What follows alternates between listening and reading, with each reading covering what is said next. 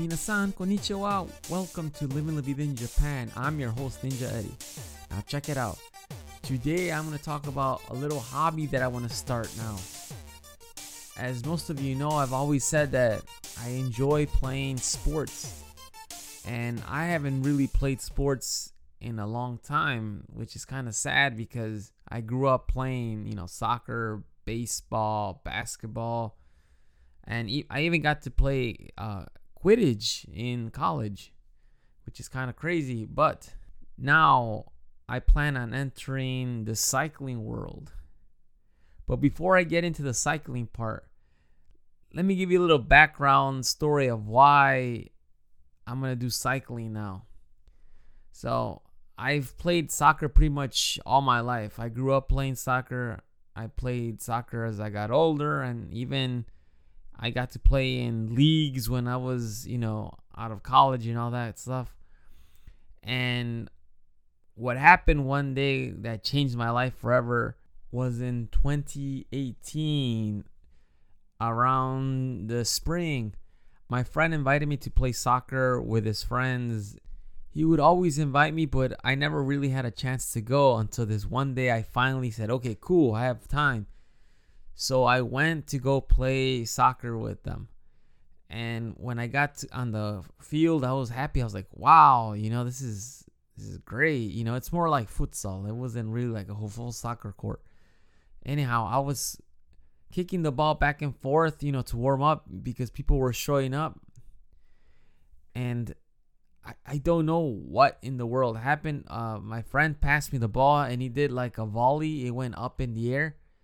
And I went to go trap it. Like I bent my knees, I bent, I squatted to to trap the foot the ball with my foot. And as I did that, there was this tremendous pop on my right leg, on my right calf. And I remember I felt this shooting pain shoot all the way to my back. And I remember I felt like the strength in my leg just left me. And I remember I almost fell. I, I lost my balance. And I remember the pop was so loud, you know, everyone heard it. You know, even the guy that was by the goalpost heard the pop. It was very, very loud. At that moment in time, I thought I tore my ACL or something like that because I've heard that when you tear your ACL, it sounds like a shotgun. It was so loud. I remember I couldn't put any weight on it. I remember I was trying to walk. Nope, it didn't happen. And the whole crazy thing about the whole situation is that I didn't even get to play. It was warm up.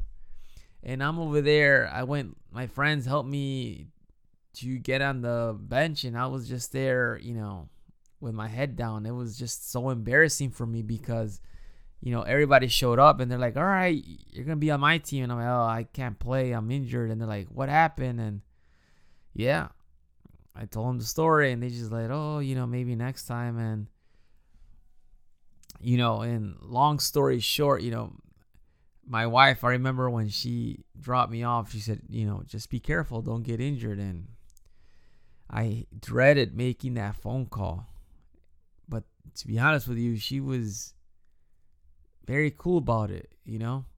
I was amazed how sympathetic she was. I thought I was going to get yelled at and you know, and I thought she would tell me I told you so. No, she didn't. She actually was very sympathetic. And that's when I realized, you know, I actually picked the keeper. And I was very happy because in my previous experiences when I played soccer, you know, when I've been injured, people have instead of being sympathetic and helping me out, they would ridicule me and tell me, you know, I told you so. But my wife. It was very I don't know. I can't explain the feeling. It was just you know, it made me feel loved. Which is what you want in a marriage, right? So anyhow, the road to recovery was long. I mean, this happened I think around March and I couldn't walk. Like literally I, I couldn't walk. I was being pushed on a wheelchair the first day. After that, I was just hobbling along. And by some chance, that same year, we went to the Philippines to a wedding. And the crazy thing is that there was a man there that was a masseuse, but I call him a healer, a miracle worker. I went to get a massage and I didn't tell him what was wrong with me. Like I you know, usually people say, Oh, this hurts. No. He didn't ask any questions. I was there in, in the bed and he just started massaging.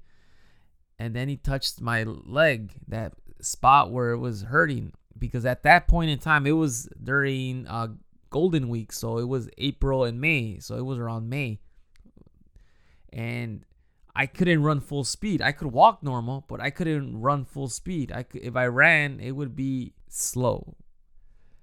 So he checked my leg out and he was like, "Hmm, hmm, you know, something's not right here." And he grabbed like a nerve in my calf from the top part all the way almost by my butt and he grabbed like this nerve and he was and he slid it down all the way to my foot. And then he i don't know what he did. He like pulled it. He, he like did something and there was a huge snap. Like it went and the and it shot the pain shot all the way back all the way up my back. And i remember it was so painful. I remember i yelled and he said you're fixed and I remember I was like, oh, this hurts so much. Funny enough, the next day, I was running full speed. Fast forward to 2019, and I'm in a new city, and I actually want to start getting involved in some sports. And a shout out to my boss that he has all the hookups. He knows a lot of people and he knows a lot of sports clubs. So he recommended me to some about some soccer clubs and friends that play in the soccer league. And I remember I was talking to my wife about, you know, playing soccer again and she said, "No, I don't want you to play soccer because you know, I don't want you the same thing to happen to you like last time." Which fair enough. I, I have to give her credit on that. You know, I don't want to that to happen to me, but you know, me being oh, I'm, nothing's gonna happen to me, you know, that kind of mentality. But in a maybe something will. I don't know. I maybe I you know I shouldn't continue to play. So she suggested I do some other sport, and she suggested why don't I pick up cycling? And crazy enough, my boss is a fanatic of cycling, and I had no idea. So now where I'm at is I'm trying to find a road bike to buy so I could get involved. And he actually wants to start a cycling team, which is kind of crazy because I'm like, you know, I told him like, man, I I rode my bike, you know, when I used to live in Okayama, I rode my bike everywhere. You know, even when before I got married, I would ride it, you know, for, you know, many, many, many kilometers, you know, maybe 50, 60 kilometers at a time just to travel because it was fun for me you know, I said, you know, no, let's not get crazy here. You know, I just, I just want to do something to do some other exercise because all I do is run. And to be honest with you, running to me is fun, but you know, I want to do something else too. So right now, at this moment in time, I'm shopping for a road bike. If you're listening to this podcast right now, if you know any good brands I should get, please let me know. Or if you know someone that's selling a road bike that lives in Japan, you know, please shoot me an email at livinglavidainjapan at gmail.com. I'm interested. And to be honest with you, I've always wanted to get into cycling. In the other school I used to uh, work at, I had a college kid that I used to uh, do private lessons with, and he was a fanatic of cycling. He would ride his bike from Okayama to Hiroshima. He would ride his bike all over Japan. Like he was that fanatic, and I was jealous because I, you know, I even told him like, I'm jealous of you that you get to do that. Now, I'm at the point that I'm going to buy a road bike, and to be honest with you, I don't know how much I should spend. I mean, I know a good road bike will cost you at least 10 man, which is a hundred thousand yen, which is about a thousand dollars for the U.S. listeners. I I know that's about the average price for a good road bike, but I don't know if I should drop that much money on a road bike. However, I am looking at recycle shops to try to get a good used one, but Oh, oh yes, if you hear any sound effects, that's my son. He's sitting next to me on my lap as I do this podcast.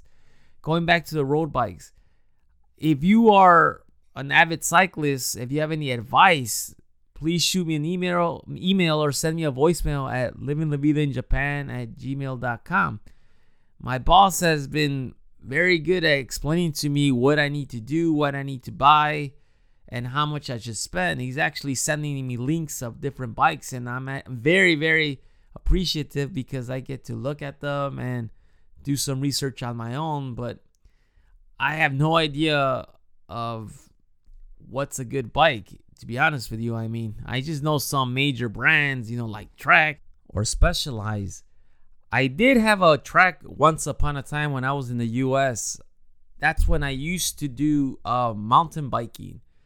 I used to live in Georgia back in the day, and I used to love going on mountain bike trails. I mean, oh my goodness, those were good times when it came to riding my bike. I remember going on the trails and feeling like I was on a roller coaster. The crazy thing about this whole cycling business is that my wife is actually encouraging me to go out and buy a road bike, which is kind of crazy because usually it should be the other way around. Usually it should be me saying, "Oh, I'm going to buy a road bike," and it sh- should be her saying, "No, no, no, no. Don't buy a road bike. You should save this and save that." But instead, she's saying, "Go ahead, go buy it." You know, this is how much she really doesn't want me to play soccer, which is kind of funny because I'm like, okay, I guess I should go buy a road bike. Anyhow, now a word from our sponsors. Living La Vida in Japan is sponsored by. There was an age unheard of. Powerful wizards, warriors, and beasts existed. And then came Dario, destined to find the Tsar and be ruler of Hirus. But every quest has its challenges. Now, I will tell thee of his adventures. Let me tell you about Shield of Honor, The Secret of the Tsar. Buy it today. Available on Amazon, iBooks, Barnes & Nobles, and many other retailers. Click on the link below. You are listening to Living La Vida in Japan. I'm your host, Ninja Eddie. Now, check it out. We've been talking road bikes. And I honestly am very excited because I always wanted to do cycling. But growing up in the city of Chicago, I never got into it because it's city life. When I moved to Japan, that's when I first experienced the love of riding a bicycle because I enjoy riding the bicycle here in Japan, where I am now and where I was before. It's just awesome that the roads here are biker friendly. Anyhow, that is all for today. I will talk to you all later. Hasta luego. Matane.